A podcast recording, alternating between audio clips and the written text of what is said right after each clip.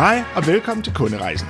I denne podcast snakker jeg med interessante mennesker om deres arbejde med kunder, kundeoplevelser, ledelse og en masse andet. Mit navn er Thomas Stark, og til daglig er jeg ansvarlig for kundeoplevelsen hos Albatross Travel. Og det er mit store håb, at du som lytter med bliver både glad, inspireret og klogere af de spændende gæster. Hvis det er første gang, du lytter med, så hjertelig velkommen til. Du kan finde de tidligere afsnit på www.kunderejsen.com, og du kan abonnere på podcasten via Apple Podcast, Spotify eller der, hvor du normalt hører podcast. Hvis du har hørt med før, så velkommen tilbage, og mange tak. Denne gang har jeg besøg af Tommy Sørensen, som er kundeservicechef i Evi, hvor de lykkes med at kombinere teknologi og god personlig service med rigtig gode resultater. Hør Tommy fortælle, hvordan de startede med at indsource kundeservice, de fire centrale systemer med blandt andet Speech Analytics, som er et spændende nyt analyse- og læringsværktøj, og hvordan de hele tiden arbejder med at forbedre kundeservicen hele vejen rundt. Hvis du kan lide afsnittet, er du mere end velkommen til at smide din anmeldelse og dele det med dit netværk, så endnu flere kan få inspiration. Mange tak, og here goes.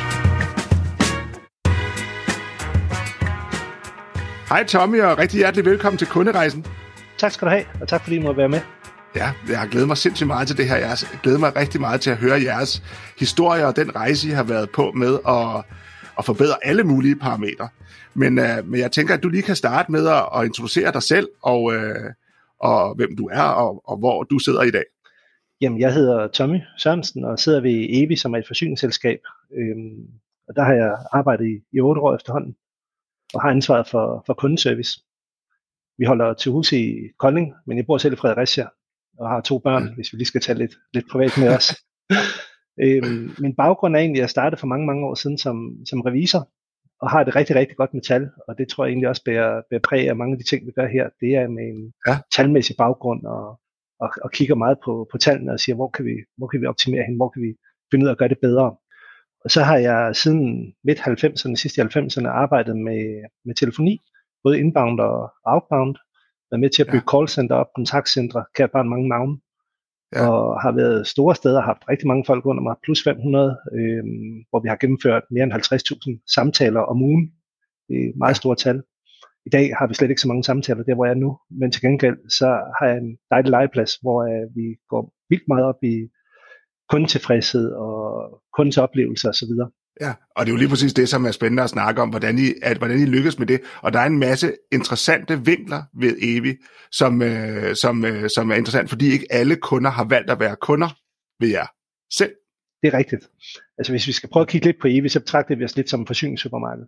Vi har rigtig mange forskellige grene inden for forsyninger, som vi arbejder med. Vi har, vi har internet øh, her i trekantsområdet under Evi og på landsplan under Quicknet. Vi har el, øh, som vi også sælger i hele landet. Vi sælger ladestander, vi har noget med varmepumper at gøre. Og så har vi nogle konventionelle produkter, som egentlig er ja, monopolagtige. Øh, det kan være vand, øh, det er også fjernvarme.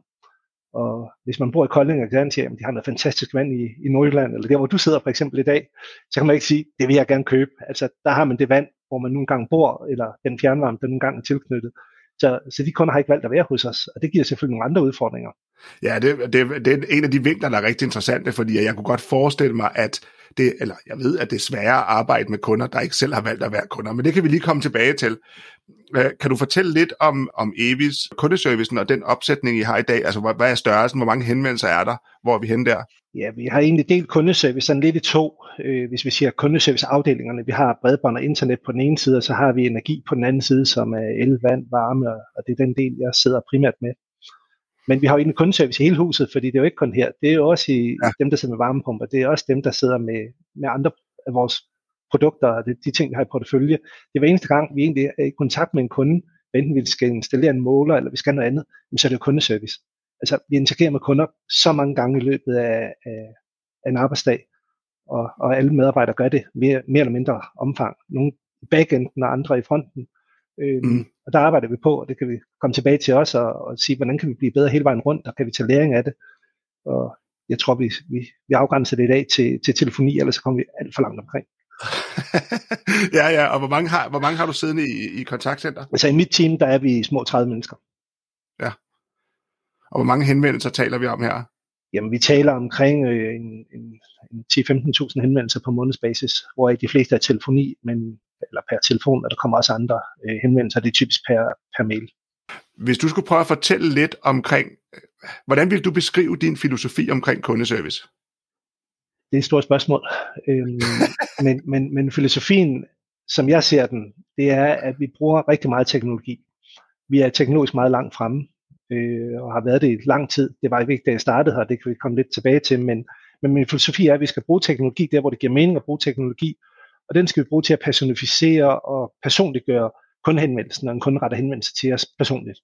Så, så et mm. samspil mellem de her to ting ser jeg som, som ekstremt vigtigt for, at vi har den succes, som vi har i dag, og vi er nået til med de resultater, som, som vi jo går ud og fortæller, at vi er nået til. Og det er der også andre, der har fået øjnene op for, fordi det er jo ofte, at vi får besøg fra andre firmaer. Øh, jeg har en 10-20 stykker om året, der kommer ind på referencebesøg og siger, hvad det, gør ved Evi? Hvad det, gør så godt? Hvordan har I sat det op? Og så tager man det bedste med videre, formentlig hjem til sig selv. Øh, og det ja. samme gør jeg jo også. Jeg er også ude at besøge andre og, og lytte, og, og kan jeg stjæle lidt meget med ben og implementere, gøre det vores vej bagefter, så, så gør jeg det. Ja, og lige præcis det her med kombinationen af det digitale og det personlige, synes jeg er rigtig spændende. Altså, hvor vi kan bruge det digitale til at blive mere effektive, så vi kan hjælpe, altså både at vi kan gøre øh, hen, de, de, øh, de, de mere generiske henvendelser mere personlige, øh, men også det her med, at vi så ved at automatisere nogle af tingene, har bedre tid til at hjælpe den enkelte kunde, når de har nogle problemer, som vi har svært ved at automatisere os ud af. Ja, og det er sådan, hvis jeg lige skal prøve at komme med et eksempel lidt over i den, den side af det, så elmarkedet, øh, elprodukter, det er der, vi har langt de fleste kunder. Og elmarkedet er lidt specielt, fordi når du hen og putter din togsmaskine i stikkontakt, så har du strøm. Det er jo ikke sådan, ja. at den kommer ud med, med 230 volt. Vi kan jo ikke sige, at vi har noget bedre strøm, fordi vi har 280 volt. Så brænder en ting sammen. Så, så vi har ja. ikke så mange parametre at konkurrere på. Vi kan konkurrere på pris. Der er altid nogen, der er billige, billigere end os, selvom vi er faktisk meget konkurrencedygtige på pris, så vil der altid være nogen, der er mm. billigere. Mm. Den anden parameter, man kan konkurrere på, det er service, det er kundens oplevelse. Og der vil vi gerne prøve at, at være best in class. Ja. Og det prøver vi at lægge os i scenen for hver eneste dag. Ja, og det, det vil jeg sige, det tænker jeg er en af de udviklinger, vi også har set, det er, at det ikke er, det er ikke længere en, en øhm, der er ikke længere forskel på at være gode til kundeoplevelsen og være god til pris. Man bliver nødt til at være begge dele. Hvor historisk kan jeg huske, da, vi, da jeg læste på CBS for mange år siden, jamen der var det jo lidt, der var der altså et, øh, der var måske et bredere, øh, der var det mere sådan, at man kunne være enten det ene eller det andet. Hvor i dag er det meget, øh, at vi bliver nødt til at være begge dele. Helt klart det gør vi. Man kan ikke nøjes med kun den ene. Der vil altid være nogen, der kan gøre det smartere eller billigere eller noget andet. Men, men, men hos os der er det kundens oplevelse, vi egentlig har prøvet at prioritere, øh, samtidig med, at vi har ja. nogle attraktive produkter. Ja, at vi kan, vi kan typisk se, at, at pris betyder rigtig meget i det øjeblik, kunden skal vælge øh, leverandør, men, men oplevelsen betyder rigtig, i hvert fald hos os, rigtig, rigtig meget for, om de køber igen og igen og igen og bliver længere tid hos os. Ja, og elmarkedet og forsyningsbranchen i, i det hele taget er kendetegnet ved, at kunderne gerne skulle købe igen hver kvartal. Altså, man har en forventning om, at man har el, vand og varme og varmepumper og ladestander osv. Det virker hele tiden, og det er sådan en portefølje køb eller abonnement, når man vil det, i modsætning til mange andre køb. Øh, og pris, hvad er pris, hvis, hvis vi skal prøve at bevæge os lidt den vej, og, og inden vi går videre, så kan man sige, det er ikke, du skal have et rigtigt elprodukt. Øh, og det bruger vi faktisk vores tid på i øjeblikket, hvis vi ser på kundehenvendelserne. De er jo eksploderet her det sidste stykke tid efter elprisen, den går opad, jamen så, så følger kun, antallet af kundehenvendelser med, og hvor vi tidligere snakkede måske meget regninger med kunderne og flytning og håndterede dem, det gør vi ja. stadigvæk. Så er kunderne meget mere interesseret i nu, jamen jeg køber en ladestander og får en elbil lige om lidt, hvilket elprodukt skal jeg så have? Skal jeg have en, hvor, hvor min elregning den er flad hele døgnet, eller skal jeg købe den ind til en spotpris, altså hvor den følger prisen mm. time for time på, på, på elbørsen, altså det, der hedder Nordpol. Og de ting er vi meget inde og, og tale med kunderne om kan du flytte noget strøm fra de dyre timer, måske omkring spisetid til om natten, hvis du oplader din elbil der, så skal du måske have et variabelt produkt, hvor du bliver afregnet time for time. Men hvis du er, har en meget stort forbrug midt på, midt på dagen eller først på aftenen, øh, og man laver meget mad der øh, hver eneste dag, og ikke har et særligt stort forbrug om natten, jamen, så skal man måske mere over kigge nogle fastpriser, nogle priser, der egentlig følger markedet øh, på en anden måde end, end time for time. Og, og det er ja. nyt for mange at begynde at sætte sig ind i det, og det bruger vi rigtig mange kræfter og, og meget energi på at forklare kunderne i øjeblikket. Ja, nu, nu er du lidt inde på, at, at der har været en, en stor forskel. Kan du beskrive lidt, hvordan de sidste par måneder har været for jer? Ja, de har været hektiske, øhm, og det har de i hele branchen. Altså alle, jeg snakker med inden for, for elbranchen og, og, og varmebranchen også, øh, forsyning. Når, når priserne stiger, jamen, så vil man gerne vide, kan jeg optimere på det. Tidligere kunne det måske ikke betale sig at flytte elhandler eller gøre noget andet, fordi så kunne man spare 10, 20, 30 kroner om måneden øh, maksimalt. Besparelserne kan godt være større nu ved at flytte sit forbrug og have det rigtige elprodukt. Så der er kommet mere awareness øh, omkring den del af det. Den tror jeg ikke forsvinder igen. Altså det kan godt være, at priserne måske på et tidspunkt falder igen. Det skal ikke gøre mig til, til spørgmand omkring. Men, men jeg tror, at den her interesse af at forstå øh, markedsmekanismerne omkring el og elprodukter osv., den er kommet for at blive. Ja, har det sat højere krav til, at de skal være mere rådgivere, eller har, det sådan set, har I sådan set hele tiden haft det, og så er det bare er blevet øget nu? Det er det sidste. Vi har hele tiden taget en rådgivende rolle over for, for vores kunder, og egentlig brugt meget tid på det, og, og være kompetente i den rådgivning, vi giver, og prøve at sætte os i kundens sted, sådan så at de får det rigtige elprodukt, eller det produkt, de nu engang køber hos os, internet osv. Og, og det er det, der er blevet. Så vi går skridtet længere, og det betyder også, at udover at vi har væsentligt flere samtaler, så bruger vi også meget længere tid på den enkelte kunde end hvad vi gjorde okay, tidligere at der, vi, det, vi har oplevet det samme i rejsebranchen, bruger utrolig meget, øh, eller bruger mere tid på kunden, fordi der er flere emner, som de er usikre omkring. Og usikkerhed skaber typisk flere spørgsmål. Altså når man, er, når man har ro i maven over det, man køber, jamen så er der ikke så mange spørgsmål. Jo større usikkerhed der bliver, jamen så, så skal vi have mere ting øh, forklaret, og så tager hver kunde længere tid. Nå, Tommy, hvis vi går lidt tilbage til, nu har du været i EV 8 år, og, og vi talte lidt om den her rejse, du har været igennem. Kan du starte med at fortælle os lidt om, hvor var I henne, da du startede rejsen, og hvad var jeres mål? Jo, altså jeg blev ansat i, i slutningen af 2013, og vi startede egentlig, dengang der var kundeservice outsourcet til et eksternt firma, og men vi indsourcede det, og vi tog det første kald øh, omkring 1. april øh, 14, okay. 2014. Ja.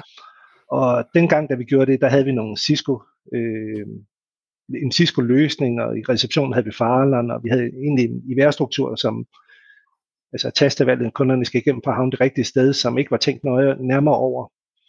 Øh, og hvis vi skulle ændre noget i vores opsætning, for eksempel hvis vi fik en ny kø eller en ny linje, vi ville lave, jamen så skulle jeg gå til vores IT-afdeling, fordi det var dernede, at systemerne forankrede og sige, nu vil vi gerne have have, have lavet den her ændring her, og vores IT-afdeling tog fat i det firma, som, som servicerede den her Cisco-løsning, og fik fat i en medarbejder, der sad i, i fronten, altså ved telefonen, der så gik videre til en tekniker bagved, og teknikeren forstod måske ikke helt, og så skulle vi alle steppene tilbage igen, og så skulle jeg svare på det spørgsmål, og så kunne det bølge frem og tilbage, og tingene var længe overstået, inden at, at, at vi egentlig fik løst det. Det var lidt op ja. ad bakke, og, og jeg tænker, at nogen kan se tilbage på den tid. Jeg tænker, efter cloud-løsninger, de fleste har skiftet til cloud-løsninger, måske selv er inde over, så går det lidt hurtigere, men, men der er stadigvæk steder, hvor jeg hører, at, at det er sådan en proces i dag. Og, og det, det var jeg ret træt af, øh, og jeg tror, jeg brokkede mig tilpas meget over det, fordi på et tidspunkt, lidt senere, nogle år senere, så fik jeg at vide, at jamen, Tommy, så får du bare ansvar for vores telefoni øh, i koncernen og, og vores, vores øh, callcenter setup. Så sagde jeg tak. Og så startede det hårde, så startede det hårde arbejde. ja, og det, det, og det kan hurtigt blive... Må jeg spørge bare lidt tilbage til der, det var, øh, dengang det var outsourcet, hvorfor valgte man at insource det? Og øh, ja, hvad var det, man gerne ville forbedre eller ændre med den, øh, med den øvelse? Vi vil egentlig gerne forbedre kundeoplevelsen, og, og, og kundeservice er en kernekompetence, øh, som jeg var inde på kort tidligere. El, el ja. vi skal bare blive el, fordi det er nemmest at forstå. Vi kan ja. ikke sende mere strøm igennem, eller flere volt igennem mm. til, til en kunde. Vi kan konkurrere på, på servicen og den oplevede service, som kunden har. Og derfor er det nødt til at være en kernekompetence, hvis vi, hvis vi vil være i markedet. Og, derfor, ja, og der bliver man nødt til at bevæge det tættere på sig selv, ja. og styre øh, interaktionerne i højere grad. Ja. ja. Og så, okay, fair nok. Hvor mange startede I med at sidde i kundeservice? Jamen, jeg tror, vi var vel to tredjedel eller noget den stil af, hvad vi er nu. Øhm, mm. Så det var ikke, fordi vi egentlig har øget det, fordi det, det der er øget nu, det er egentlig kompleksiteten af markedet. Det er ikke, fordi mm. vi bruger måske længere tid på det. Vi arbejder, prøver hele tiden at arbejde smartere og sige, hvordan kan vi få teknologien til at understøtte os og, og, og lave nogle forbedringer, som ikke kræver tid, men som for kunden giver markant bedre oplevelser og markant bedre rådgivning. Og det arbejder vi meget med, og det er der, vi, vi ligger vores, vores indsatser. Så når vi er blevet flere personer, så er det også fordi, vi har fået flere kunder, og, og det går den rigtige vej. Ja, ja, cool. Okay, men så du fik ansvaret for telefonien? Ja. Og det første vi gjorde der, i, det var så i 16, at vi egentlig var klar til det, øh, da vi ligesom havde, havde mappet vores systemlandskab op. Det var, at vi begyndte at, at undersøge, jamen hvis vi skal skifte vores, vores daværende løsning ud øh, med noget andet, hvad skulle vi så gøre? Og nu har jeg lyttet til nogle af dine podcasts gennem tiden, Thomas. øhm, og jeg ved, du har snakket med, med, med DFDS, øh, Thomas Møller, omkring øh, Puzzle, som, som vi også endte op med, dengang hed det en Telekom ja. i 16, ja. og havde egentlig en rigtig hurtig implementering af det. Det tog, jamen, fra vi skrev kontrakten, til vi gik i luften, gik der tre måneder. Mm. Øhm, så det var, det var fuld fart frem, og, og det har egentlig fungeret rigtig godt. De programmer, jeg kommer ind omkring i dag, for jeg vil gerne nævne, hvad vi gør, det, der er vigtigt øh, for dem, der lytter med, og sådan har jeg selv også, når jeg lytter podcast eller andre øh, konferencer på konferencer, det er, at man får noget med hjem. Noget, man kan, egentlig ja. kan, meget nemt kan implementere, noget man kan sige, okay, det var sgu smart, det tager jeg lige med, og det, det kan jeg implementere med det samme, i stedet for at høre på, på, på, på nogle konsulenter, som siger, taler i store termer, jamen hvordan gør jeg det så, når jeg kommer hjem, hvad gør jeg her? Så, så jeg kommer meget omkring, hvad er det, vi gør? Øh, og det er ikke fordi, ja. jeg hverken er forelsket i nogle programmer, eller har købt aktier i nogle selskaber, øhm, men, men det er den måde, vi arbejder på. Det, det, vi siger, hvad vi gør, og, og, og lægger egentlig ikke øh, bånd på mange ting, og er meget åbne omkring det. Og det er måske også derfor, der er mange firmaer, der kommer og spørger, hvad er det egentlig, I gør her? Øh, fordi vi vil gerne fortælle historien. Vi vil gerne fortælle, hvad det er, vi gør. Fordi det er ikke rocket science. Det, der er rocket science, og det, der er hårdt, det er måske bare for tingene gjort. Men tilbage til, til Puzzle, som, som vi lavede aftalen med at fik sat op. Vi bruger faktisk også Puzzle i dag. Øh, og det bruger vi til at håndtere øh, hele vores kontakt setup, kontaktcenter setup. Det er lige ja. fra mails, vi putter ind der, som kører e-track til telefoner, til kundetilfredshedsmålinger. De kører også gennem Puzzle. Det er nemlig sådan, at alle, der ringer til os, de får en sms bagefter, øh, ja. hvor at de så kan give os den her NPS-score, som, som vi også er gået over til sen, sidenhen. Det gør vi i oktober 20. Vi optager også de samtaler, altså de kunder, der tillader, at vi optager samtaler, de bliver optaget. Vi har hele det her mix af, af kundehenvendelser, hvor uh, Puzzle sammen med, med e-track og CM, vi har også nogle CM-opgaver, vi skal løse. Det ligger også inde i Puzzle, hvor agenten ikke skal tage stilling til, hvad det for en opgave, skal løse nu. Det styrer vi af nogle algoritmer, der ligger i vores system, sådan at den selv tildeler en telefon eller en mail eller en opgave til, til medarbejderen, ud fra nogle definerede øh, kriterier, som, som er, fordi hvornår bliver en telefon vigtigere end en mail? Altså en mail, der har, der, hvis de kommer ind samtidig, så vil man sige, jamen, jeg starter med at betjene telefonen, fordi den forfalder i det øjeblik, man ringer ind. Øh, en mail, den kan godt ligge lidt længere tid. Men på et eller andet tidspunkt, så vil den her mail blive vigtigere end telefon. Ja. Det vil den også blive i forhold til, hvad er det for en mail-type, der kommer? Er det en, en salgscase? Er det en, der er ved at forsvinde? Er det bare en, der beder om, at næste måned, så vil jeg gerne hente mit produkt? Der er stor forskel på det. Så alt det, ja. det prøver vi intelligent at, at sidde og sortere, sådan så at vi at kunden har vores uddelte opmærksomhed, når det er en henvendelse. Det vil sige, når der dukker en, en, sag op, en telefon, en mail til en agent, så skal agenten ikke lave andet, eller kunderådgiveren, som vi kalder dem, så skal kunderådgiveren ikke lave andet end at koncentrere sig om at betjene den her kunde. Det er ikke noget med, man, som man hører andre steder, hvis der er fem i kø, eller ti i kø på telefonen, eller over så lang ventetid, så skal du begynde at hoppe på telefonen fra for at tage mails, og så skal du gøre noget andet. Det synes systemerne for os. Så vi har en, en dejlig ro den måde, vi arbejder på, og medarbejderne ved, uanset hvor lang kø der måtte være, eller ikke være, jamen så skal de bare løse den opgave, der kommer til dem. Og så kan de ja. koncentrere sig 100% om kunden og den kvalitet, som, som vi ønsker at give til kunden. Noget, noget af det, der dukker op som spørgsmål øh, med den her sådan, øh, styring her, det er, øh, øh, har I opgaver, hvor, som kræver meget efterarbejde? Altså hvis kunden ringer ind, der kræver, at man ligesom øh, øh, laver noget i systemet, som tager noget tid, eller, og hvordan håndterer I så det? Som udgangspunkt skal vi gøre det færdigt, men vi kan komme ja. til nogle ting, hvor vi ikke kan gøre det, hvor vi skal have fat i, i vores afregningsafdeling, eller varmeafdeling eller noget andet, øh, for at få hjælp øh, til det, hvor vi er nødt til at involvere nogle andre mennesker. Så kan vi putte over nogle eskalationskøer, og så får vi kigget på det, eller får et svarretur, og så kommer det så ind i køen igen. Men okay. i bund og grund, så er der ingen, jeg kan komme tilbage til, når vi snakker medarbejdere lidt senere, men, men jeg har ingen mål for medarbejderne om, at de skal nå så mange samtaler eller henvendelser per time. Øh, vi skal egentlig gøre det ordentligt, når vi gør det, og så er det min opgave at sikre, at vi hele tiden har en rigtig bemanding, eller, og, og arbejder på en rigtig måde, har en rigtig viden til rådighed. Øh, det er ikke sådan, at, at længere, jo længere den samtale er, at jo mere tilfreds er kunden. Øh, snart tværtimod.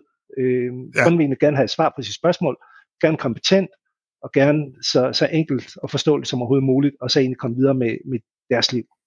Da I, da I begyndte at arbejde med det her med, at de fik præsenteret opgaverne, øh, man, jeg tænker, at man er gået fra noget, hvor man har plukket opgaverne lidt mere i et andet system, til det her, hvor det bliver præsenteret det er rigtigt. Hvordan, hvordan reagerede folk på det, og hvad har, hvad har nogle af læringerne været undervejs?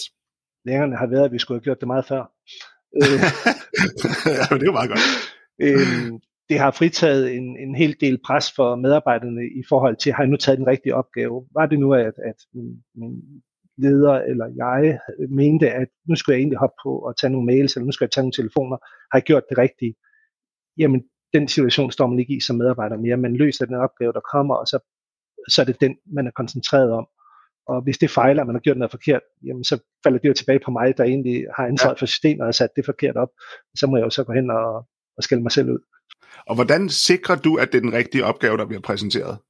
Ja, det er jo lidt jeg plejer normalt, når jeg er ude og holde foredrag og så videre, og fortælle om det, så har jeg sådan en fin planche, jeg kan, kan sætte op, men det er jo, det er jo lidt svært her, øh, på det her medie her, som vi har valgt i dag. Øhm, det er noget om forfaldstidspunkter. Det vil sige, en, ja. som jeg var inde på før, en telefon forfalder i det øjeblik, at den ringer, øh, så har man en forventning om, at den bliver svaret. Hvis det er chat, hvis man arbejder med chat, jamen der kan godt gå lidt længere tid. Arbejder man med ja. mails, så kan der godt gå endnu længere tid. Men på et tidspunkt bliver de vigtige. Det vi gør i systemmæssigt, det er, at vi, når en telefon kommer ind, så starter den med 0 point, fordi forfaldstidspunkt er altid 0 point. Og så begynder vi at skrive x antal point til per, per sekund, de egentlig venter, afhængig af, hvad er det her for en kø, og hvordan vil vi prioritere den. Når en mail rammer ind, og lad os sige, at vi har, har sat os selv den målsætning, at de skal besvares inden for, for 8 arbejdstimer for eksempel, så giver vi dem ja. nogle minuspoint til at starte med, sådan så de først på forfaldstidspunkt rammer de 0 point. Og så vil de så begynde at få flere point, som bliver skrevet til, både i princippet dag og nat, sådan så at de begynder på et tidspunkt at have flere point end de telefonopkald, som ligger i kø og venter. Fordi nu har den her mail ventet i måske en dag ekstra i forhold til, hvad vi havde som ambition. Og så vil den blive præsenteret før i telefon, som måske kun har ventet i et minut. Så hvis man har en, en ambition om at svare på e-mailen inden for 24 timer, eller inden for 8 timer, som du nævnte her, så laver vi det sådan, så at den, den dukker op foran en, uh, en uh, kundeservice-medarbejder eller en, en uh, agent, derefter 8 timer efter den er kommet ind, eller hvordan skal det forstås? Nej, den dukker op med det samme, hvis der er ledig øh, tid, at der ikke er nogen telefoner ja. for eksempel, og så tager den den mail, som er forfalden først. Men på et tidspunkt, okay. når en telefon har ventet i, i, i eksempelvis to minutter, og en mail har ventet i to dage, så vil mange nok mene, det er vigtigt at få svaret mailen, og så vil den mail blive præsenteret over for, for kunderådgiveren, og så vil de okay. så løse den. Og så kan man så sige, at i, i princippet så må den, der sidder og venter i telefonen, vente lidt mere. Lidt mere, indtil den her mail bliver besvaret. Hvis ja. det var en medarbejder, nu er der så flere medarbejdere. Ja, ja, ja selvfølgelig. Og, og noget af det, som jeg tænker over, det, det bruger du også gennemsnit svartider her? Altså har man sådan en, en, en tanke omkring, hvor lang tid tager det i gennemsnit at svare på en e-mail, hvor lang tid tager det i gennemsnit at svare på en telefonsamtale? Ja, altså medarbejderne har generelt kun et KPI-mål, og det er vores kundetilfredshed. Men vi måler ja. på alt. Øh, alt hvad der kan måles på, det bliver målt, og jeg tror, at i indledningen her af samtalen fik sagt, at jeg har det godt med tal. Øh, ja. Ideen er, hvordan kan vi så se på de her tal, og hvordan kan vi så bruge det til at gøre det bedre? Øh, hvordan kan vi bruge teknologien til at gøre os gode, når vi så snakker personligt med, med vores kunder, øh, eller skriver til dem, hvor de også har, har krav på vores uddelte opmærksomhed. Og det vil vi gerne være rigtig gode til. Men, men, men det er noget af det, som i hvert fald kunne interessere mig, det er det her med, fordi jeg er i gang med at, at, at flytte vores e-mail-kører ind i vores øh, telefonsystem, sådan så de skal præsenteres på den her måde. Og der kan jeg jo godt se, at nogle e-mails tager lang tid at svare på, og nogle e-mails er hurtigere at svare på. Og, og der er det bare sådan, at det, det er i hvert fald noget, der kan, kan, kan figurere i mit hoved og tænke, okay, hvis nu jeg kommer til, hvis den e-mail, jeg præsenterer foran det der telefonsamtale, der har ventet to, øh, to minutter, det er pludselig en e-mail, der tager en halv time at løse, kan det så gå ind og, kan det vride lidt i mit system, eller er det, øh, virker det fint? Men den kunde, der har et problem eller en opgave til os, der tager en halv time, har lige så meget krav på at blive løst som den telefon, der venter, som måske også vil tage en halv time. Mm. Så, så jeg synes, at i bund og grund, så skal vi stå ved den prioritering, som vi nogle gange har valgt at lave, og så sige, det er den måde, vi arbejder på, og være tro mod den. Og så prøver vi så at ja. få bemanding, bemandingen til at gå op og sige, okay, øh, den køtid, vi har, hvis vi har kø, er den acceptabel? Hvis den ikke er acceptabel, jamen så er vi jo, gør vi enten tingene forkert, eller også så er vi for få, fordi vi begynder at få flere henvendelser, eller de var længere tid, kvæg den udvikling, vi snakkede meget tidligere. Og så må vi tilpasse ja. den del. Ja, og så, så kan man selvfølgelig uh, eventuelt uh, forlænge SLA'en, eller den tid, man gerne vil svare på e-mail, og gøre den længere, jamen så har man længere tid til at få dem igennem, ja. uh, hvis det lægger pres på. Hvordan, hvordan oplever du det her med, at man har, jeg ved ikke om I har forskellige høj, uh, altså tidspunkter på døgnet, hvor at der er mere pres på i jeres telefoner i forhold til andre? Jo, øh, mm. vi har altid travlest først på noget, som jeg plejer at sige, når jeg skal forklare det. Ja. Øh, vi har altid travlest først på ugen, fordi man måske sidder og kigger på et eller andet derhjemme, nu skal man bestille noget internet, eller nu man skifte sin, sin elleverandør, eller nu man melde en flytning, eller man har spørgsmål til en regning, man har haft tid til at kigge på i weekenden. Så er vi altid travlest de første dage på ugen. Vi er også ja. typisk travlest først på dagen, fordi man måske har kigget på noget aftenen før, og så videre, så ringer der flere om, om, om morgenen, når vi åbner telefonen, end der gør om, om eftermiddagen. Øhm, og, og derfor oplever vi den del af det. Ja, altså først på måneden. Ja, også det. Ja, ja og hvordan, hvordan øh, øh, har du lært algoritmen det også? Algoritmen er den samme hen over tid. Øh, ja. Fordi den prioriterer ud fra det aktuelle billede af, hvad der er i systemet af opgaver lige nu. Ikke hvad den tror, der kommer. Det er jo så i forhold til vores vagtplaner. Øh, ja. Og så kan vi bevæge os lidt videre og sige, at, at vi har fire programmer, som egentlig er grundkernen, IT-programmer, som er grundkernen i den måde, som vi arbejder på. Nu prøver jeg at snakke lidt om Puzzle. En af ja. de andre øh, systemer, hvis vi lige bender blikket lidt mod vores vagtplan, som vi arbejder med, det er, det er noget, der hedder Boards og Works fra, fra Intramanager, hvor uh, Works, det er vores vagtplaner, vi styrer derinde, både i forhold til flekstider, fordi det er klart, vi er nødt til at have flere ressourcer på, først på måneden, først på ugen, først på dagen, øh, og vi har nogle, der ikke er fuldtids, vi har nogle deltidsmedarbejdere, jamen, så kan de komme ind og hjælpe der, hvor der typisk er travlest. Det styrer vi i, i vores vagtplansystem, altså Works. Mm. Og medarbejderne kan selv følge med i alt det her, udover vi har wallboard fra vores telefonisystem og kontaktcenterløsning. Så har vi samlet alle data op fra, fra, fra hvordan medarbejderne gør det, både kundetilfredshed og hvor mange permissions de får lavet osv. Helt, helt almindelige data i boards, og det er programmer, øh, som de har adgang til via, via deres PC. Øh, det er en cloud-løsning igen, hvor man kan gå ind og se, jamen, hvordan klarer jeg mig, hvad har jeg gjort, hvad har jeg gjort godt, hvor mange kald har jeg haft, øh, alle de ting, som vi nu ønsker at præsentere dem for, som giver værdi for medarbejderne, så kan de sidde og følge med i. Og nogle medarbejdere, de, vi er jo forskellige. De kan godt lide ja. det, og de vil gerne følge med, og kan ikke leve uden at følge med, og andre, de, de gør det ikke.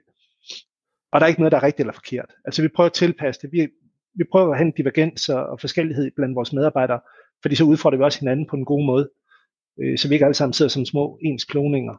Og, og derfor mm. er der plads til, at man egentlig både kan følge med, eller man kan lade være, men, men det er der, og, og, og det bliver udstillet, og så er det egentlig op til den enkelte medarbejder, om de selv vil følge med, eller de ikke vil følge med. Ja, er der, er der sammenligning, eller ser man kun sin egen tal? Der er sammenligninger. Man ser okay. sin egen tal uddybet, og på nogle ting, der kan man se, hvor ligger jeg henne i forhold til gennemsnit, eller hvor ligger jeg henne i forhold til de øvrige medarbejdere. Vi er meget transparente ja. i, hvad vi gør. Øh, så jeg plejer at sige, selv min indbakke, den er nærmest åben for mine medarbejdere. Der er få ting, de ikke, øh, de ikke ved. Og jeg tænker, at hvis vi skal lave noget, der er godt, så skal vi også have tillid til hinanden, og så skal vi også vide, hvad der sker.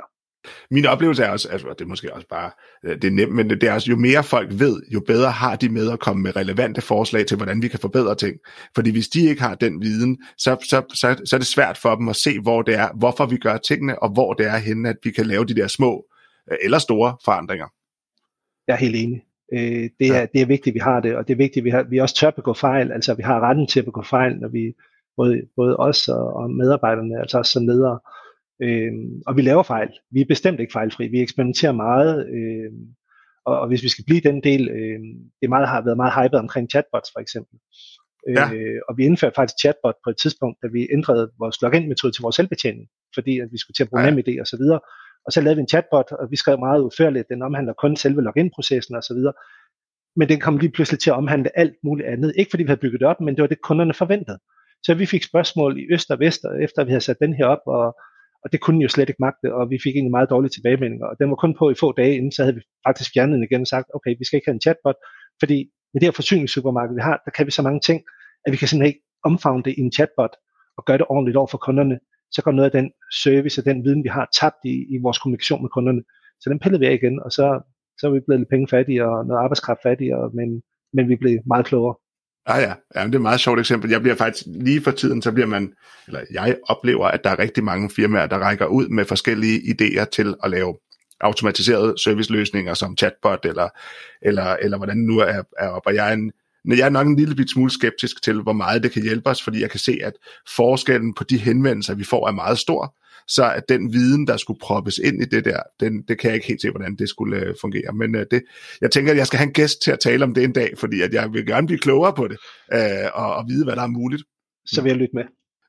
det er godt. Alright. Men du var i gang med at tale lidt om nogle forskellige systemer. Ja. Så vi kom, vi kom i hvert fald omkring to. Så mangler jo to, for jeg sagde, at vi havde fire.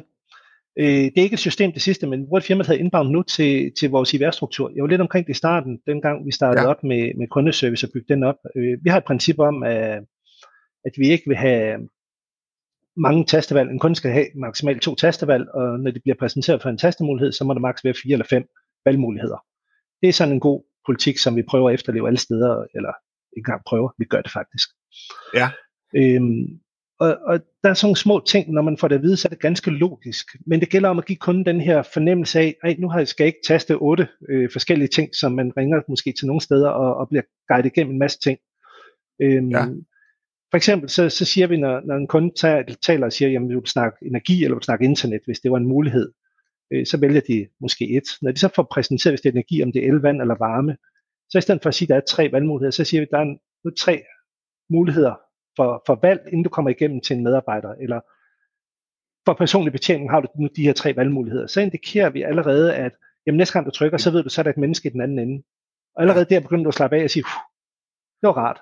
Og sådan er der en masse fif, som man egentlig kan, kan, kan arbejde med, og musik, jamen hvad er det for musik, der skal være, hvordan skal det være med speaker og så videre. Øh, jeg troede, jeg vidste noget om det. Jeg har arbejdet med, med, med det her i, i 12 år, tror jeg efterhånden, også tidligere steder.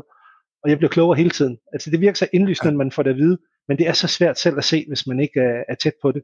Og det, det har vi så valgt at, at købe noget hjælp til, fordi vi kan se, det giver faktisk øh, noget effekt, i hvert fald i vores situation, hvor øh, vi har det her forsyningssupermarked, vi skal være sikre på, at vi, vores kunder havner ved, ved agenter og kunderådgivere, som kan, kan give det rigtige svar. Ja, vi har ikke, vi har ikke noget, øh, vi har ikke nogen IVR-struktur hos os. Vi har bare valgt, at de kommer direkte igennem, fordi der er vi også en mindre vækst og ikke lige så meget et supermarked. Mm. Men vi sad og arbejdede med, øh, med callback, og der er sådan en, øhm, en funktion i callback, hvor du skal skrive dit nummer ind, fordi det kan jo være, at du ringer fra et hemmeligt nummer, eller det kan være, at du, du vil ringe tilbage på et andet nummer, end det, som du, øh, du ringer ind til. Og der sad vi nemlig og snakkede om, at, at vi fjernede alle den mulighed for at trykke det nummer ind, fordi det er en besværliggørende proces. Bare tryk et, og så ringer vi tilbage på det nummer, du ringer fra. Og ringer du så tilfældigvis fra et, fra et øh, hemmeligt nummer, så tilbyder vi dig slet ikke callbacken for, for at gøre det nemmere for de kunder, der vælger den. Fordi jeg synes nogle gange, vi gør det utroligt besværligt for mange mennesker ved den edge case. Fordi jeg kan se hos os, der de antal, der ringer ind med hemmelige nummer, det er praktisk talt ingen. Den tror jeg lige, der stjæler den der med, at hvis der er hemmeligt nummer, så skal vi ikke tilbyde callback. Den har jeg ikke tænkt over. og så er vi ja, tilbage igen det her med at så sige, jamen får man de her små fif, så gælder det om at, at få dem implementeret og få det gjort, fordi det er trods alt den nemmeste vej til fremgang. Ja, og, og hos Albatros, der er vores kunder modne mennesker, Mm. Og de har typisk, altså de, de er rigtig dygtige til at bruge energi, eller, eller uh, til at bruge internettet. Det kan vi jo se nu, at det, der er meget højere grad, der booker online og sådan noget der. Men de har det stadigvæk sådan med, at teknikken er lidt, det er både en medspiller og en modspiller. Altså den, er, den hjælper dem, men de kan også, det kan være frustrerende, fordi man ikke altid altså, ved 100% hvordan ting fungerer. Så det gælder hele tiden om at gøre det så nemt som overhovedet muligt uh, for, uh, for kunderne. Ja, hvor... Jeg tror, at en pointe, den gælder jo for alle aldre, men, uh, men uh, måske endnu højere grad for de der modne kunder. Men vi har også de modne kunder, som jeg sagde før, altså alle bruger, bruger vores produkter, el, vand, varme øh, og internet også, det bekræfter du jo, og jeg plejer at lave lidt sjov og sige, at jamen, vi har kunder fra vugge til grav, hvor vugge starter, når man flytter hjemmefra, og så har man egentlig vores produkter resten af livet. Ja, og hvem har flest spørgsmål? Det ved jeg faktisk ikke. Jeg synes, det er rigtig, rigtig godt bredt ud. Ja. Der er forskellige typer af spørgsmål. Øh, det er sjældent nogen lige at flytte hjemmefra, så køber en elbil for eksempel. Det er måske ja. nogen, der er lidt mere oppe i årene og, og, og har lidt kendskab til nogle andre ting, øh, hvor rådgivningen kan være forskelligt, alt afhængig af, hvor, hvor man er henne, og hvad det er, man i et lejlighed eller et hus, og bor til leje og ikke bor til leje og sådan ting. Skal vi prøve at kaste os over det sidste program, som vi egentlig ja. også øh, bruger noget krudt på? Og så kommer vi igen til en af vores fejltagelser, det er Speak Analytics, det har vi også været omkring og, og begyndt at kigge på for, for et par år siden. Øhm, og der, der havde vi nogle helt klare forventninger, og vi startede op med, med et firma, hvor de var rigtig dygtige, men, men de forventninger, vi havde, og det vi ville bruge det til, det kunne vi ikke få ud af det. Og, og det kostede også nogle, nogle lærepenge øh, og noget tid igen, og det er også en af de ting, vi lukkede ned. Og så i dag er vi skiftet til et firma, der hedder Capture, hvor vi får en masse indsigter, og lige i øjeblikket, der, det er relativt nyt for os stadigvæk. Øh, startede en gang i, i sidste år. Øh, men, men vi får rigtig meget indsigt i, hvad kunderne ringer om, og vi prøver at omsætte det til, til forbedringsforslag til, til vores medarbejdere. Øh, ja. Kan du lige tage, det, det tænker jeg måske er sådan lidt et nyt område, det her med speech analytics, og hvad det er, man kan få ud af det, og hvordan det er, det virker. Kan du ikke prøve at, at holde os lidt i hånden der? Jo, det er, Speak Analytics er, at de samtaler, som vi nu optager, den transkriberer vi. Det er ikke sådan, at vi har adgang til de enkelte transkriberede samtaler, kan sidde og læse, hvad de, de omhandler, men, men det findes som tekst og ligger i noget database, hvor vi så kan få en masse indsigter og, og en masse ting, som vi kan, kan gøre noget ved. Øhm, og en af de første ting, vi så kan måle på, når vi sammenholder vores, vores, øh, vores optagede samtaler, sådan de her transkriberede samtaler, begynder at koble dem sammen med køtider, begynder at koble dem sammen med, altså hvor lang tid de har ventet i kø, den enkelte sam, samtale mm. eller enkelte kunde har, hvad de har svaret på vores NPS-score, altså din promoter eller detractor. Øh, vi kigger på sådan noget som sentiment, øh, hvor positive ord bruger medarbejderne og kunden, og måler på kryds og tværs, er der nogen forskel der. Øh, jeg har altid sagt til medarbejdere, inden vi startede på det her, at du skal tale i øjenhøjde med kunden, øh, tal med samme hastighed og, og, og så videre. Altså brug lige så mange ord. Det er noget, der ikke du speed talker, og, og en kunde taler meget langsomt og meget velovervejet. Men det vil jeg godt sige, der har jeg taget fejl. Fordi jeg har ingen, altså talemetrikker og hastighed, om du taler hurtigt, og jeg taler langsomt eller modsat, det har ingen effekt på kundetilfredsheden overhovedet. Der er ingen evidens for okay. at sige det. Så det er fuldstændig ligegyldigt, så det vil gå bort fra. Det, det kigger vi slet ikke på mere. Fordi det er jo flere tusind samtaler, vi har kigget på den del af det. Men så er der andre ting, hvor det egentlig er, er, er kommet nogle signifikante resultater ud. For eksempel noget af det første, vi fandt ud af, det var, at når vi afslutter en samtale med at sige, er der andet, jeg kan hjælpe dig med? Altså inden for de sidste 30 sekunder i en samtale. Så er der 55% større sandsynlighed for, at vi får en promoter, når vi måler den ja. Og det tager jo ingen tid, og koster ikke noget at spørge om det der i telefonen. Er der andet, jeg kan hjælpe dig med? Men det har en signifikant forskel på den oplevede tilfredshed, kunden har, når man lægger røret på. Logikken her er, at, at, øhm, at de fleste kunder faktisk ikke, altså de siger, nej, nej, der er ikke mere, jeg kan, der, der er ikke andet. Ja, præcis. Det er jo ikke, ja. fordi vi får mange ekstra spørgsmål, vi gør en gang imellem, men bare det, vi indikerer, ja. at vi gerne vil hjælpe kunden, når vi er der for dem, det er en spørgsmål, det, det, det øger øh, sandsynligheden for at få en promoter med 55 procent. Jo, og det, og det er jo okay, hvis de har flere spørgsmål, men det er bare interessant det der med, at folk, der ikke har flere spørgsmål, der øger det deres til, oplevede tilfredshed med samtalen, eller med med jer. Ja. Så laver vi ja. så inde i vores boards for eksempel en, en oversigt til medarbejderne, sådan at vi kan se, hvor ligger de henne. Fordi igen, medarbejderne, vi har nogle incitamentordninger også over for vores medarbejdere, hvor de kan sige, i hvert fald øh, i øjeblikket har vi, at hvis vi er gode på nogle parametre, jamen så har det også et eller andet afkast over for dem. Og så sige, jamen en af dem, det er blandt andet NPS'en, øh, altså vores kundetilfredshed, Net Promoter Scoren, og sige, hvordan kan jeg få den højere? Jamen hvis du prøver bare at stille det ene spørgsmål til sidst, så skal du se, så sker der mirakler. Og det er jo lige til at indføre, det er jo til at indføre for Albatross Travel, det er til at indføre for hvem ja. som helst. Og det er sådan, bare gå hjem og gøre det. Uanset om man kan måle på det eller ikke kan måle på det, så har det en effekt. Ja, det er fantastisk.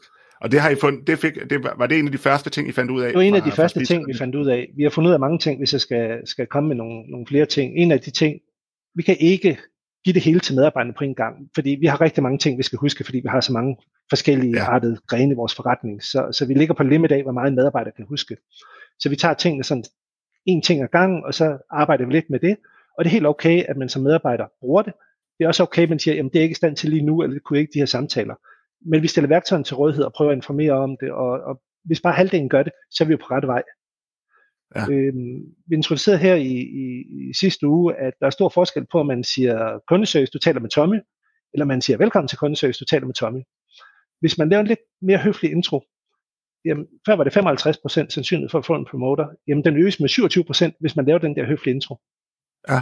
Og, og, og, og så giver vi den mulighed til medarbejderne at sige, jamen prøv at se, hvor meget du gør det, og de kan følge med i board, eller dashboard på, jamen jeg gør det okay kun i 2% af samtalen, jeg ligger allerede op på 70%, hvad jeg gør det hele tiden, gud, så er det derfor, at din kundetilfredshedsscore er så høj, som den er, jamen det vil jeg da også gøre, eller det magter jeg ikke, fordi det ligger så fjern for mig at sige det på den måde, jeg vil hellere sige noget andet. Jamen det er jo fair nok, men det er de der små step, vi arbejder med for at nå vores, jeg vil godt sige relativt høje øh, NPS-score, som vi jo måler på efter hver eneste opkald, vi har, vi har haft til, til kundeservice. Ja, men det er, ja, fantastisk interessant, at man kan se så store, øh, så store forskelle med så, med så små værktøjer. Altså det er jo en lille indsats at sætte et velkommen på. Så ved jeg godt, at det er over 15.000 samtaler, og, og det, det er klart, at, at man husker det nogle gange, og så husker man det ikke nogle gange, men det er jo en, det er en relativt lille, øh, en lille ændring, der skal til. Det er det. Det er ikke så meget, og, og, og, og sådan kan vi tage, jeg kan godt lige tage et par stykker mere, hvis det er. Vi har også positiv sprogbrug. Altså, hvor positiv er vi i vores ordvalg? Vi, vi har samtidig alle sammen siddet med og snakket med nogen, enten privat regi eller arbejdsmæssigt, hvor de siger, nej, hvad er det, det kan være en frokost. Nej, hvor er det dejligt at høre dem. De er så glade, og de smiler og, og bruger en masse positive ord. Øhm, og, og hvis vi har de her positive sprogbrug, at vi frem for at vi neutrale siger, altid, det bliver rigtig godt det her for dig, eller fantastisk, det er godt, du ringer til os, og og super godt, og hvad vi ellers skal finde, finde på at sige.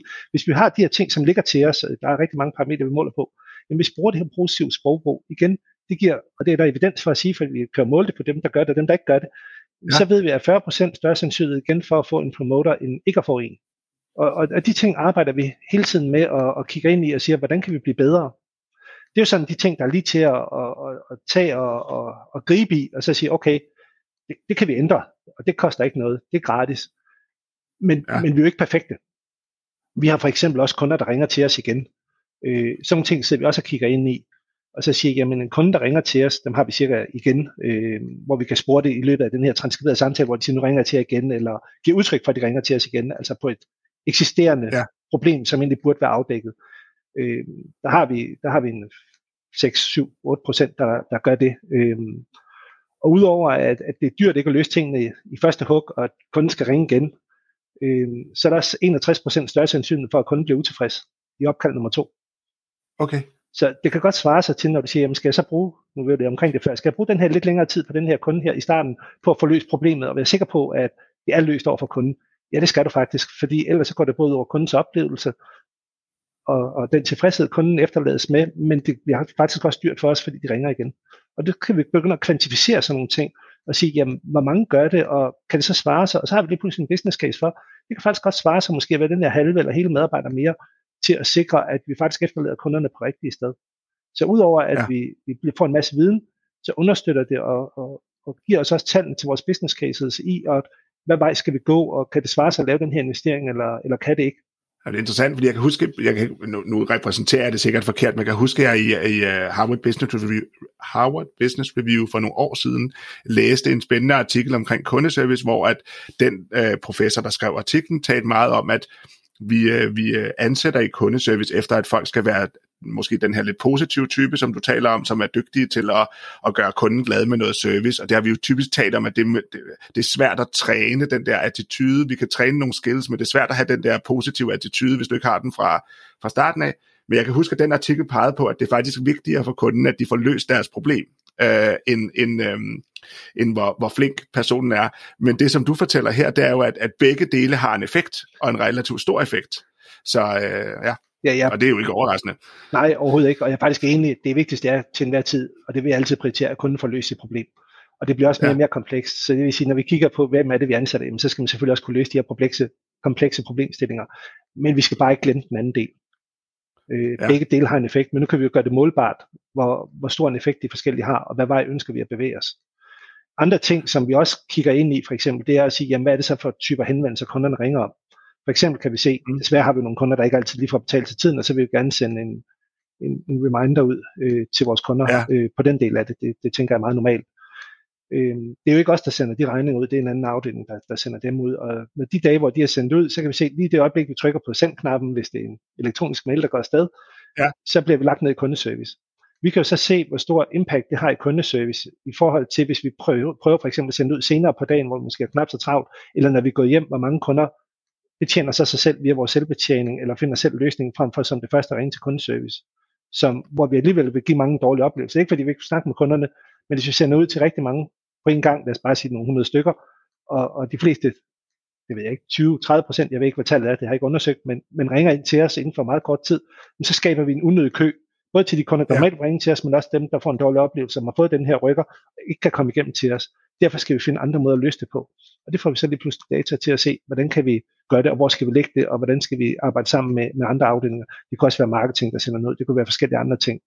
Det, det er vi blevet meget mere kloge på.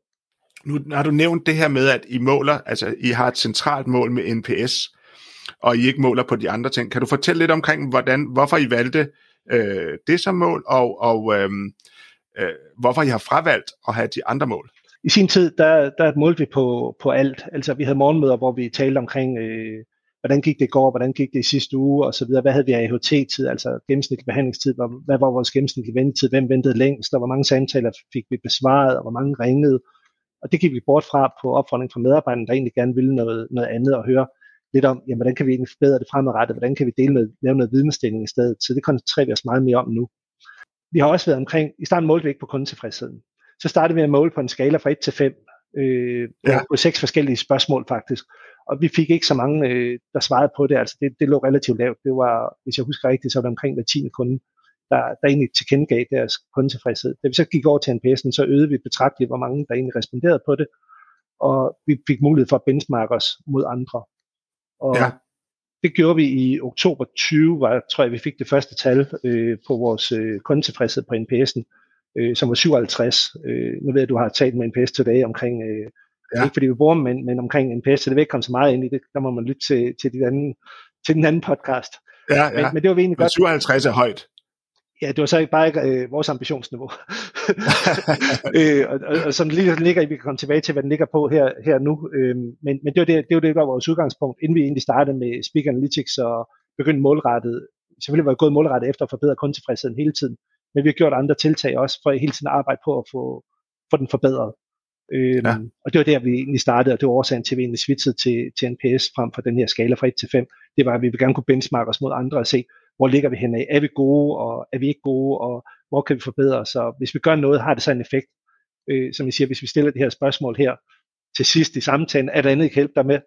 Øh, så kan vi gå direkte ind og læse, når vi har gjort det en uge eller to, jamen hvad har det så effekt på, på kundetilfredsheden? Mm, hvor mange procent har du, der svarer nu? Der, der svarer på, på, på, om de, altså på kundetilfredsheden, den ligger på, på et par 20 procent. Okay. Mm. Og det kan være, det her det lyder jo som et underligt spørgsmål, men sender du også sms'er på e-mailsvar? Nej. Eller er det et e-mail-survey, der går afsted der på e-mailsvaret, eller, har I, eller, eller spørger I slet ikke der? Vi spørger slet ikke på e-mails. Vi har gjort det på et tidspunkt, øh, men vi fik forbavsende få svar på, når det var e-mails. Øh, det er ja. lang tid, det kommer, og nu sender vi en sms ud lige efter samtalen, det vil sige, det, mens det er top of mind, og så får vi et svar med det samme. Og hvis der ikke ja. kommer et svar inden for den første halve time, så oplever vi faktisk, er det meget, meget sjældent, der kommer et svar. Ja. Er det muligt at lave kommentarer på svaret? Det er det. Øh, de får først den her, når vi, når vi spørger, så spørger vi så fuldstændig traditionelt den her anbefalesgrad fra, fra en skala fra 0 til 10, og så får de svaret. Og så differentierer vi svaret lidt afhængig af, hvad de har svaret, øh, om det er 0 eller, eller 10 eller ja. noget imellem, og sige, øh, tak for din tilbagemelding, øh, hvad skulle vi have gjort anderledes, hvis nu det lå lavt, hvorfor er det så lavt, og der kommer samtidig en mm. kommentar, øh, eller hvad var det, du var glad for, øh, siden du har, har, har givet os den her høje rating. Det bekræfter os i det. Og når vi så ser på, jeg har, vi har et lille team, et, et lille Customer Experience team, CX-team, der tale, som egentlig, øh, nu kommer vi til min kæpheste lidt omkring det her, når vi så har de her kommentarer eller score, så ringer vi til kunderne. Vi tager simpelthen okay. kontakt til kunderne, uanset hvilken kommentar, selvfølgelig hvis det bare skriver super godt, så er det ikke sikkert, at vi gør det, men hvis det efterlader nogen som helst tvivl over for kunden, at jamen, jeg synes, det skulle have været sådan her i stedet, at de kan udtrykke for, at det er blevet efterladt i, i ingenting, eller ikke har fået det fyldskørende svar på det, så ringer vi faktisk ud til kunderne igen. Det er selvfølgelig ikke alt, vi okay. fat i, og der kan også være enkelte, der glipper, men, men, men over 90% de bliver kontaktet igen. Og det gør de også bare, selvom de ikke har skrevet en kommentar med en lav score, fordi der er noget, vi har fejlet. Det kan godt være, at vi ikke kunne gøre det mm. anderledes på grund af lovgivningen. For eksempel hvis vi underlagt GDPR ligesom alle andre. Ja, ja. Øh, at hvis øh, en, der ikke står på kundeforhold, ringer ind og vil have nogle oplysninger, så kan vi jo selvfølgelig ikke give det. Men hvis de så synes, det er for dårligt, at vi ikke kunne give oplysningerne, fordi det er måske andre, der vil gøre en anden situation, så har vi ikke været gode nok til at forklare, hvorfor vi ikke kan gøre det. Og den situation skal kunden ikke efterlades i, og så tager vi kontakt til kunden igen og forklarer, ikke giver svar på spørgsmål, for det må vi stadigvæk ikke, men forklare, hvorfor det ikke kan lade sig gøre, og selvfølgelig være op for medarbejdere, og så videre hele vejen rundt, eller lave de tiltag, der skal til, sådan så vi ikke havner i sådan en situation igen. Ja, ja men det, det, og det vil jo altid i hvert fald for mig som kunde, vil det jo føles som en, en seriøs opfølgning. Fordi det er også en af mine kæpheste, det er, hvad er det, vi spørger kunderne om, og hvad måler vi på, og alle de her forskellige ting, som vi ikke bruger til noget. Ja. Altså, man skal bruge det aktivt, hvis vi skal gøre det. Og de ting, vi samler ind, hvis, der ikke er, hvis det ikke gør den store forskel, jamen så skal vi ikke bruge det. Jeg har utallige gange selv øh, købt et eller andet på nettet, eller ringet til nogen, hvor jeg selv også er blevet punket sådan et spørgsmål, øh, anbefalelse eller kundetilfredshed, en eller anden form for skala. Og der er også næsten altid et fritekstfelt, hvor man kan skrive et eller andet, har du yderligere kommentar. Og i hver eneste fritekstfelt, uanset om jeg egentlig er glad eller ikke er glad, så skriver jeg, min, min, at jeg, jeg egentlig har noget, noget, noget bibringe til dem, og jeg har ikke fået klar på det hele, men jeg vil egentlig gerne kontakte af dem. Jeg er aldrig blevet kontaktet af nogen endnu, og jeg har gjort det et hav gange. øhm, og det er også den oplevelse, vi har, når, når, når vi ringer ud til kunderne, og jeg også selv ringer ud, også ud til kunder, det er, at de faktisk bliver overrasket over, jamen læser I det, der kommer ind? Kigger I på de her ja. tal her? Ja, hver evig eneste ting går igennem en medarbejder der forholder sig ja. til, hvad der er blevet svaret. Og de medarbejdere, du har i det CX-team, mm. kan du fortælle lidt om dem? Hvad, har, har de mere, har de en anden, anderledes baggrund end dem, der sidder i kundeservice, eller er det folk fra kundeservice, der er, øh, der er flyttet derover? Det er folk, der stadigvæk også løser kundeserviceopgaver, men, men primært er de på, på, på CX og, og, og ringer ud. Øhm, man kan sige, at man skal nok være lidt en speciel støbning. Det er ikke alle, der vil kunne holde til det. Øh, og specielt mener på en rigtig positiv måde. Fordi det kan godt være hårdt at ringe ud. Det kan godt være, at man river op i, i et åbent sår, hvor en kunde faktisk er sur, men ringer faktisk for at prøve at hjælpe det. Så man skal også være lidt tålmodig, og så skal man også have nogle stærke faglige kompetencer. Fordi hvis de ikke har fået svar på det første gang, og vi ikke har forstået, hvad det var, de manglede svar på, og vi heller ikke kan give det anden gang, så fejler vi jo virkelig øh, seriøst. Ja, ja, og det var lidt det, du sagde med flere henvendelser, så gav det nogle gange dårligere resultat. Ja, så vi skal være sikre på, når vi ringer ud igen, at vi har sat os ind i tingene, og at vi tror på, at vi kan hjælpe kunden. Det kan godt være, at vi ikke kan hjælpe kunden der, fordi vi skal have andre eksperter ind over, men så skal vi efterlade kunden i en situation, hvor vi siger, vi holder dig i hånden, indtil du har fået et endeligt svar her. Det kan godt være, det er et svar, du ikke kan lide, men du får et svar. Ja. ja. Ja. Og nu er vi jo i gang lidt med at komme ind på det her med medarbejderne, og det, det virker på mig, når du fortæller om, om systemerne, så, så, så er medarbejderne en, en meget vigtig del af hele dit, uh, dit, um, dit mindset og setup, og, og det er en meget vigtig del af den her af, af, af ydelsen over for kunden. Det er da de vigtigste, vi overhovedet har. Eller jeg har. Ja. Altså, det, vi kan jo ikke klare sådan en medarbejder. Øhm, ja. Og det er dem, der gør forskellen hver evig eneste dag, og, og sætter hver som en sætter meget stor ære i, og egentlig løse kundens problemer og løse kundens henvendelser, det er jo ikke sikkert, det er et problem, eller hjælpe kunden der, hvor de er, om det er en flytning, eller de ønsker at bestille noget, så vil vi gerne løse det, og vi vil gerne løse det rigtig, rigtig godt, og helst første gang. Øhm, så vi bruger en, en del tid også, fordi det er et komplekst marked, det her. Jeg ved godt, det virker simpelt. Nu brugte jeg din toastmaskine før, jeg ved ikke engang, du har en.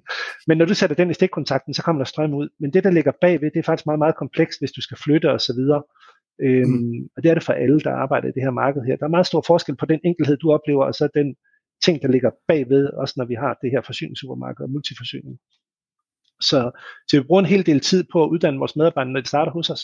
Og det betyder også, at vi tager ikke bare en, en medarbejder ind fra gaden af, og så sætter på telefonen efter to dage, for det kan vi simpelthen ikke, fordi det vil gå ud over kundetilfredsheden. Og det er så en ulempe. Når vi så begynder at opleve den her vækst i kald, så tager det faktisk lang tid, inden vi får ansat de rigtige medarbejdere for trænet dem til det, og så vil man kunne opleve ventetid. Men igen, jeg tror på, at det er vigtigt, at vi har lidt ventetid, fra, og så kunderne får et svar, de kan bruge til noget, og viser nogle, nogle, nogle rigtig flotte score på vores NPS, øh, end at vi bare betjener dem, og så ringer de alligevel igen. Øh, så vil vi hellere ja. gøre det ordentligt første gang, og så må vi så beklage den ventetid, der kan være på at, at få det rigtige svar. Kan du fortælle lidt omkring, hvordan I, øh, hvad har I lært omkring uddannelsen og forberedelsen af medarbejdere? Vi har forsøgt mange, mange ting undervejs. Øh, jeg vil hellere sige, hvad vi gør nu, og så kan jeg komme omkring nogle af de ting, ja. som ikke er. Men, men en dag, når en medarbejder starter hos os, så er det simpelthen foregår det ved sidemandsoplæring. De er rundt, vi har en to-tre stykker, som, som, som klarer oplæringen af nye medarbejdere, hvor man simpelthen sidder og lytter med og træner. Og det er noget med, at man sidder og lytter med i starten og får forklaret tingene efter et, et stykke tid, som er individuelt afhængig af. Nogle lærer meget hurtigt, og nogle har en lønkode, der bare fortsætter ud i, i en uendelighed. Øh, så begynder man selv at tage telefoner lidt, øh, måske endda bare skrive, mens den anden taler, og mm. taste ind i systemerne, og så begynder man selv at tage telefonen, og mens der er en, der sidder og lytter med, og så bliver man sluppet helt fri på telefonen selv, hvor der ikke er en, der lytter med, men der er en ved siden af, der måske sidder og bare tager nogle skriftlige opgaver, øh, en alene klar til at svare på et spørgsmål, hvis man, man har nogle spørgsmål. Og det er forskelligt, hvor hurtigt det går fra en medarbejder. Altså nogle er meget hurtigt klar, andre skal måske bruge en dobbelt tid. Men, men det er egentlig ikke det, der er essensen, om det bliver en god eller dårlig medarbejder. Det er egentlig mere den der, har man viljen til hele tiden at have det rigtige mindset over for kunderne, og virkelig oprigtigt ønsker om at hjælpe en kunde, når de kontakter os. Øh, det er egentlig det vigtigste for mig.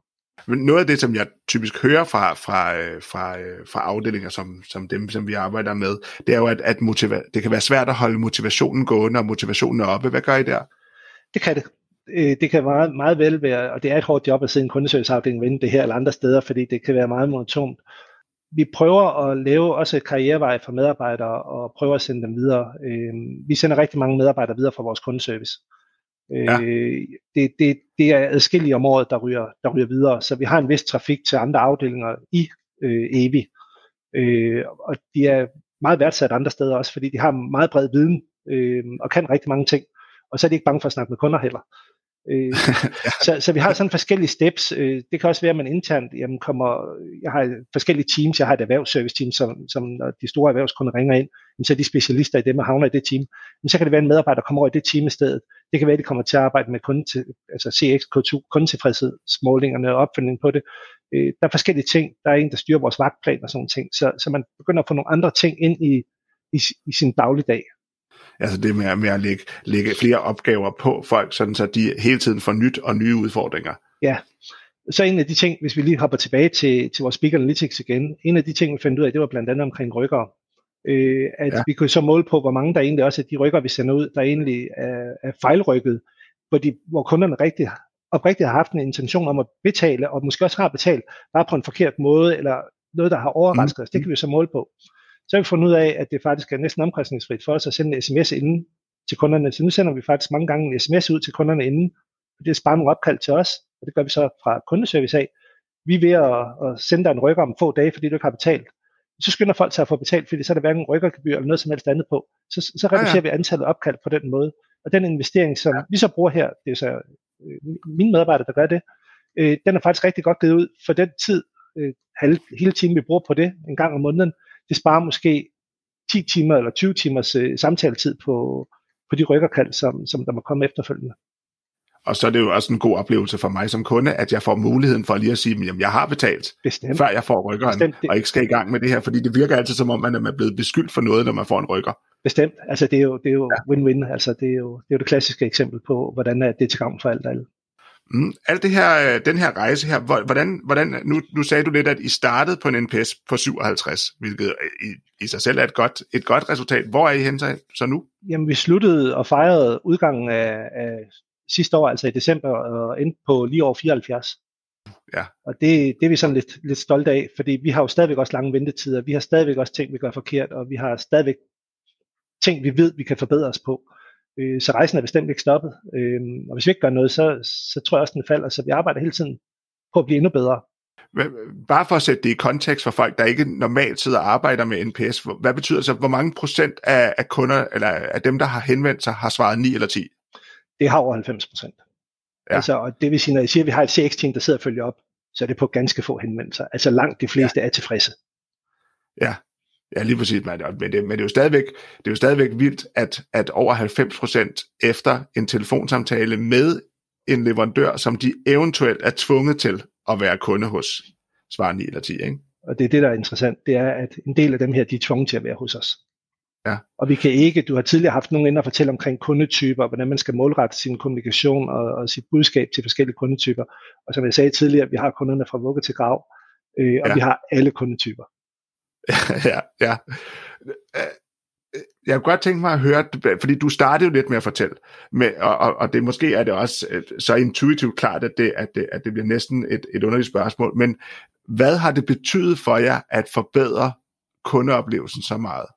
Det har betydet, at hvis vi kigger med ved forskellige fora, for eksempel, hvor man skriver omkring elpriser og, og den type ting, at så er der rigtig mange, der nævner os, at man får et kvalificeret svar, og kunderne giver udtryk for, at de er glade for os. Øhm, og jeg er sikker på, at det betyder også, at kunderne vil være ambassadører for os. Det er jo det, man egentlig spørger den her anbefalelsesgrad. Og jeg er sikker på, det kan ikke måle, men at vi også får kunder på den her måde her. Altså ja. nye kunder til, til os. Mm. Og hvad, hvad ligger der i, altså fordi nu er I jo i en lidt underlig situation. Hvordan ser fremtiden ud for jer lige nu? Jamen fremtiden den øh, ser ud som den hele tiden har gjort. Vi arbejder kontinuerligt hver evig eneste dag, hver eneste time på at, at gøre det lidt bedre end i går. Øh, lidt bedre end hvad vi gjorde sidst og kigger ind i nye ting, altså for nye idéer, vi skal, skal kigge på. Og noget af det nyeste, jeg har ikke øh, nogen endelige tal øh, på det nu, men, men noget af det nyeste, vi kigger ind i, det er, at er der sammenhæng, det kan vel blive lidt komplekst, men, men hvis man læser en bog, så, så den skrevet med et eller andet likstal. Hvis man nu forestiller sig, at vores tale er et likstal i forhold til, hvor ja. svært vi taler, øh, så det kigger jeg faktisk ind i nu på, på medarbejderniveau med, med medarbejderens likstal, når man taler, altså den her transkribering og siger, hvad er medarbejderens likstal, i forbindelse med en dialog med kunden. Ja. Øhm, og det gør jeg ud fra, som vi også var inde på tidligere i samtalen, øh, du gav mig næsten selv løsningen på det, at sige, at man gerne vil have en, en medarbejder, der har nogle kompetencer, øh, du, du nævnte Harvard Business Review ja. til det, og sige, at man vil gerne have nogle kompetente medarbejdere, der kan løse det osv. Jeg tror, og har fået ideen om, at hvis man har de her kompetente medarbejdere, så tæller de på et lidt højere likstal end øvrige medarbejdere har det nogen signifikant indvirkning på nogle parametre som tilfredshed, eller samtalelængde, eller hvad vi nu måtte måle på? Det første, jeg kan se de spæde tegn på, det har det. Jeg kan se, øh, og, men det er ikke valideret endnu, altså jeg vil gerne lige være ja. helt sikker, ja. det, det er stadigvæk, hvad der ligger i nær fremtid, at medarbejdere, der taler med et lidt, lidt højere likstal, ikke tårnhøjt, men lidt højere likstal, faktisk har kortere samtaletid, uden det går ud over kundetilfredsheden, end medarbejdere, der taler med et lidt lavere likstal. Og det passer meget godt det her med, at igen, hvis man oplever, at man får en kompetent medarbejder i røret, som ved, hvad man snakker om, og kan gøre det kort, klart og præcist, så har man tillid til det, så stiller man ikke så mange kontrolspørgsmål, og deri bliver samtalen hurtigere, og deri får man igen en bedre kundeoplevelse. Men jeg mangler lige den, den lidt mere evidens for at kan sige, at der er en sammenhæng. Det kan godt være, det falder ja, til jorden, ja. men, men, men det kigger vi ind i blandt andet lige i øjeblikket. Det er rigtig interessant, også fordi vi har, det, det ved jeg ikke, om vi har gjort, men vi har jo typisk været efter vores medarbejdere, når de taler for meget i branchetermer, mm. blandt andet. Ikke? Altså ikke, at, at det nødvendigvis har noget med likstal at gøre, men det her med, at hvis man bruger Fordi det var det, jeg sad og tænkte, da du startede med at fortælle det her, det er, at hvis vi bruger et sprogbrug, som, som går hen over hovedet på kunden, hvad sker der så? Ja. Ja. Så, så er vi heller ikke perfekte. En anden ting, vi kigger ind i også nu, det er vores kanalstrategi, og der er mange, der er foran os der. Øh, vi kører jo egentlig primært på, på mail og, og telefon. Øh, vi har forsøgt lidt med chat, vi fik ikke nok henvendelser på det, men skal vi forsøge igen? Skal vi prøve at køre sms ind som kommunikationsmulighed med vores kunder? Skal vi køre Messenger ind? Skal vi køre WhatsApp ja. ind? Det har vi ikke afsøgt endnu i hele det område, der har vi ikke været endnu. Øh, så, så der, vi, der kigger jeg ud i, i, i det danske land og for at kigge om, om der er andre, der kan hjælpe os og har noget erfaringer der og sige, jamen det er også noget, vi skal kaste os over på et tidspunkt. Så vi er ikke foran ja, ja. på det hele eller gør tingene bedst. Vi er også bagud på nogle ting, hvor, hvor vi gerne vil bedre jeg synes, den der Messenger er rigtig spændende, hvor at man kan have, altså fordi den er, øh, telefon, telefonien kræver jo, at jeg er der i det øjeblik, hvor jeg ringer frem og tilbage, og e-mailen, der bliver det typisk, at, at en e-mail er en case. Øh, og der synes jeg, jeg altid synes, Messengeren var spændende, fordi man kunne skabe en samtale øh, og, og, og, og køre frem og tilbage. Men, men jeg, jeg, jeg tror også, at, at, øh, at der ligger et eller andet med, at i Danmark, der er det normalt, at vi ringer eller vi mailer med virksomheder og det ligger ikke lige for. Altså, så interessen fra vores kunder til Messenger har været forbavsende lille. Og så skal vi huske vores kundegruppe igen. Øh, ja. Det er ikke en bestemt kundegruppe, vi, vi fagner bredt, så vi skal også have noget trafik på det, før vi skal selvfølgelig begynde at sætte sådan nogle ting op, ellers så skal vi ikke gøre det. Ja, og man, man kan jo se det tydeligt på chat for eksempel, som er en kæmpe succes hos, øh, hos charterselskaberne, der har nogle yngre kundegrupper, Øh, og hos os, der er, det, der er det mindre, altså der, der er det meget, meget færre. Altså TUI og Spis og sådan nogle, de lukker deres chat ned, fordi de har for mange aktive chats i gang, og så må du som kunde sætte dig i kø for at komme ind på chatten. Ikke? Altså jeg får tre om dagen, der plinger ind. Det fik vi også, og derfor så var det igen en af de ting, hvor vi har prøvet nogle ting, og så har vi fundet ud af, at det fungerer ikke for os. Vi prøver mange ting, og så lukkede ja. vi det. Det var så ikke så dyrt en købt oplevelse, men, men, men det har også været der. Ja, og det er spændende, og det er jo også spændende, hvad der sker nu, fordi at, at I er selvfølgelig også afhængige af altså, konjunkturerne og hvad der sker, og den usikkerhed, som der kommer i verden, øh, og den inflation, som der er lige nu, som, som lige pludselig er påvirket, fordi det, som du siger, det er jo det, at, at folk henvender sig mere, når vi får mere fokus på det her, fordi vi kan gøre større forskel med vores valg. Og det tror jeg, der kommer mere af. Og jeg tænker også, hvis, hvis der, konjunkturerne ændrer sig osv., så, videre, så vil vi også få flere opkald i forhold til, man kan ikke fravælge el, vand, varme, fiber. Man er nødt, altså internet, man er nødt til at have det. Så øh, varmepumper også, ladestander, man kan ikke fravælge ting, så man er nødt til at have det. Øh, ja. Det er ikke noget, man kan spare væk. Og så må man gå ind og optimere på det, man har, og så bliver vi sikkert også ramt af, af, af endnu flere øh, henvendelser omkring optimering af produkter. Ja. ja, det har været fantastisk. Jeg tror, du er den første revisor, som jeg kender, som er endt i, øh, i kundeservice og har dykket hele vejen ned i det her. Og det er et fantastisk spændende perspektiv, fordi du er så analytisk i din tilgang, øh, eller I er så analytisk i jeres tilgang til, øh, til de forskellige ting. Og det er rigtig spændende at høre. Og jeg synes, det er interessant, at det er nogle, nogle, øh, nogle relativt, øh, altså det, vi kan gøre så stor forskel med, med, nogle, med, nogle, med at, at, at vide, hvad det er det rigtige, hvordan vi starter samtalen, hvordan vi slutter samtalen. Og jeg, altså, det er jo logisk, at man kan gøre forskel med det, man siger, men at det gør så stor forskel, som du fortæller, det, er, det overrasker mig. Så det er sindssygt interessant. Det var det også for os, og vi bliver også overrasket, når vi kigger ind i tallene stadigvæk, at vi får de her indsigter lige pludselig, kan det passe, at vi dobbelttjekker, dobbelttjekker og stiller spørgsmål, og så vi tro på det, og så prøver vi det af. Altså, vi er nysgerrige. Vi, vi vil gerne prøve tingene af. Og hvis det ikke virker, så er vi heller ikke bange for at anerkende, at vi har taget fejl, og vi laver fejl. Øh, det gør vi, men, men, men spørgsmålet er, er vi gode til at lære vores fejl? Og tør vi kaste os ud i det? Tør vi begå fejl? Øh, og det mener ja. jeg, det, det skal man ture. Og det er jo en af de grundlæg- grundlæggende ting, som jeg synes er rigtig interessant i CX, det er det her med, at det er jo ikke, det er ikke mig, der er kunden.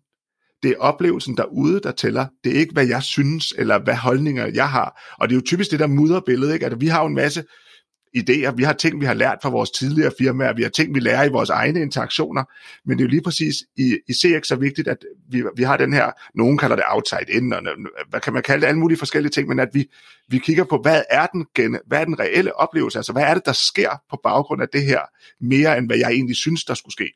Jeg er så enig, øh, og det er jo ja. hele den læring, man skal tage til sig, og som vi faktisk startede den her samtale med, det var også at sige, at nu har vi kigget meget på kundeservice i dag, men de her kundeservice-principper, som jeg vil kalde dem, altså de ting og findings, vi gør her, det er vi jo ved at brede ud i resten af organisationen, fordi der er rigtig mange kunder, der har kontakt med os, også i telefonen andre steder i, i, i koncernen. Og de ting, som vi har, og de ting, som vi har, det skal vi også lære i andre steder. Ja, ja, hvordan kunne vi optimere den rykker? For det var genialt, synes jeg, det der, du sagde med, at I lige sender en sms, men kunne man også gøre noget inde i økonomi med hele den proces, hvordan vi optimerer øh, og, og alle mulige måder at sende ud på? Det har i hvert fald også inspireret mig, det skal der hjemme lige øh, at tænke over, at når vi, øh, når vi sender en henvendelse ud til noget, om man for eksempel skal sende få ud af gangen, i stedet for, så vi ikke har alle kunderne, der ringer på en gang. Det er jo rigtig smart. Ja, så sker der den der brøndende ketchup-effekt, hvor det hele kommer ud af flasken på en gang, og så er vi ikke i stand til noget som helst, så begynder vi at og, og ikke kan betjene kunderne, som vi gerne vil. Og det skal vi overveje. Ja, ja det har været sindssygt spændende. Hvis nu, uh, Tommy, hvis nu folk vil gerne vil have fat i dig, hvordan gør de det nemmest? Jamen, øh, jeg er på LinkedIn, og man kan finde mig der under Tommy Sørensen, øh, Evi, og man kan også ringe til Evi, og det, det er der også nogen, der benytter sig af, og det er man mere end velkommen til. Og så er du rundt i landet en gang imellem og fortælle om, øh, om, om Evi øh, og holde foredrag, og det, øh, det, det, det tænker jeg, det, det, det kunne jeg rigtig godt tænke mig at høre i hvert fald.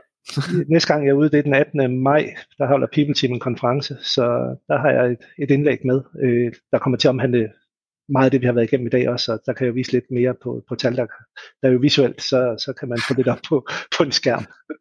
Ja, men det er, det er, podcastmediet har jo sine begrænsninger, men til gengæld så er det nemt at lytte til, når man kører for eksempel, så det er fordele og ulemper ved alle ting, ikke?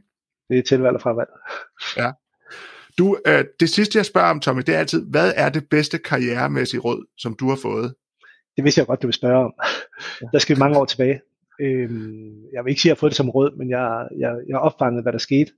Øhm, før årtusindskiftet, der var der mange IT-programmer, der var kodet sådan, at man kun brugte to-cifrede årskoder. Altså 1996, der stod bare 96. Og der var mange IT-systemer, der skulle ændres.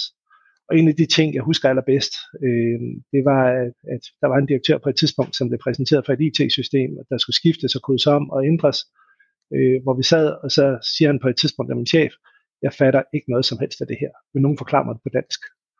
Øhm, og det har jeg faktisk taget til mig, at jeg sidder tit til møder, og måske er den, der først brager sig ud med, og jeg forstår ikke, hvad der sker. Øh, hvad er det her for noget? Hvordan skal vi forstå det?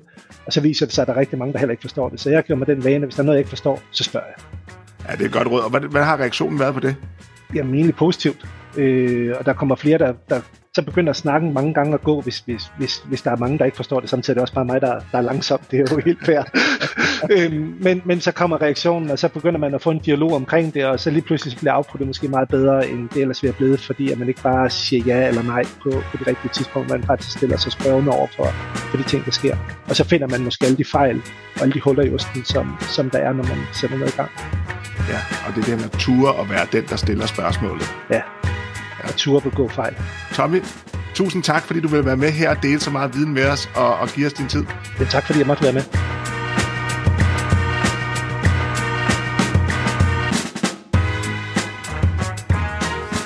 Du har nu lyttet til Kunderejsen med gæst Tommy Sørensen og mig, Thomas Stak.